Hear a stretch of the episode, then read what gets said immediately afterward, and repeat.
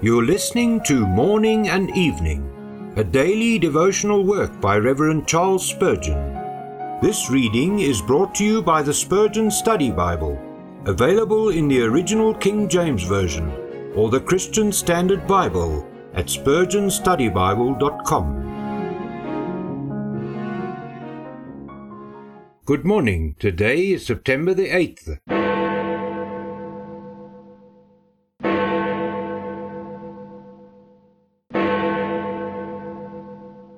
From me is thy fruit found. Hosea 14 verse 8. Our fruit is found from our God as to union. The fruit of the branch is directly traceable to the root.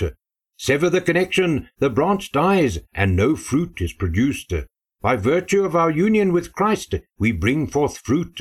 Every bunch of grapes have been first in the root. It has passed through the stem and flowed through the sap vessels and fashioned itself externally into fruit but it was first in the stem. So also every good work was first in Christ, and then is brought forth in us. O Christian, prize this precious union to Christ, for it must be the source of all the fruitfulness which thou canst hope to know. If thou wert not joined to Jesus Christ, thou wouldst be a barren bough indeed. Our fruit comes from God as to spiritual providence. When the dewdrops fall from heaven, when the cloud looks down from on high and is about to distill its liquid treasure, when the bright sun swells the berries of the cluster, each heavenly boon may whisper to the tree and say, From me is thy fruit found. The fruit owes much to the root, that is essential to fruitfulness, but it owes very much also to external influences. How much we owe to God's grace providence, in which He provides us constantly with quickening, teaching, consolation, strength, or whatever else we want.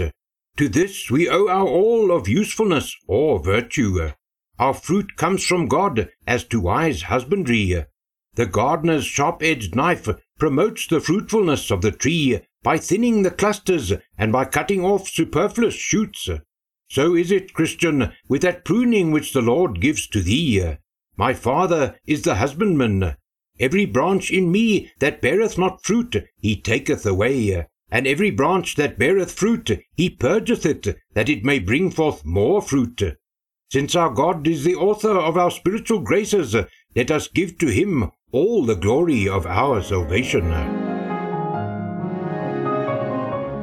May the grace of the Lord Jesus Christ, and the love of God, and the fellowship of the Holy Spirit be with you all and remain present with you throughout this day.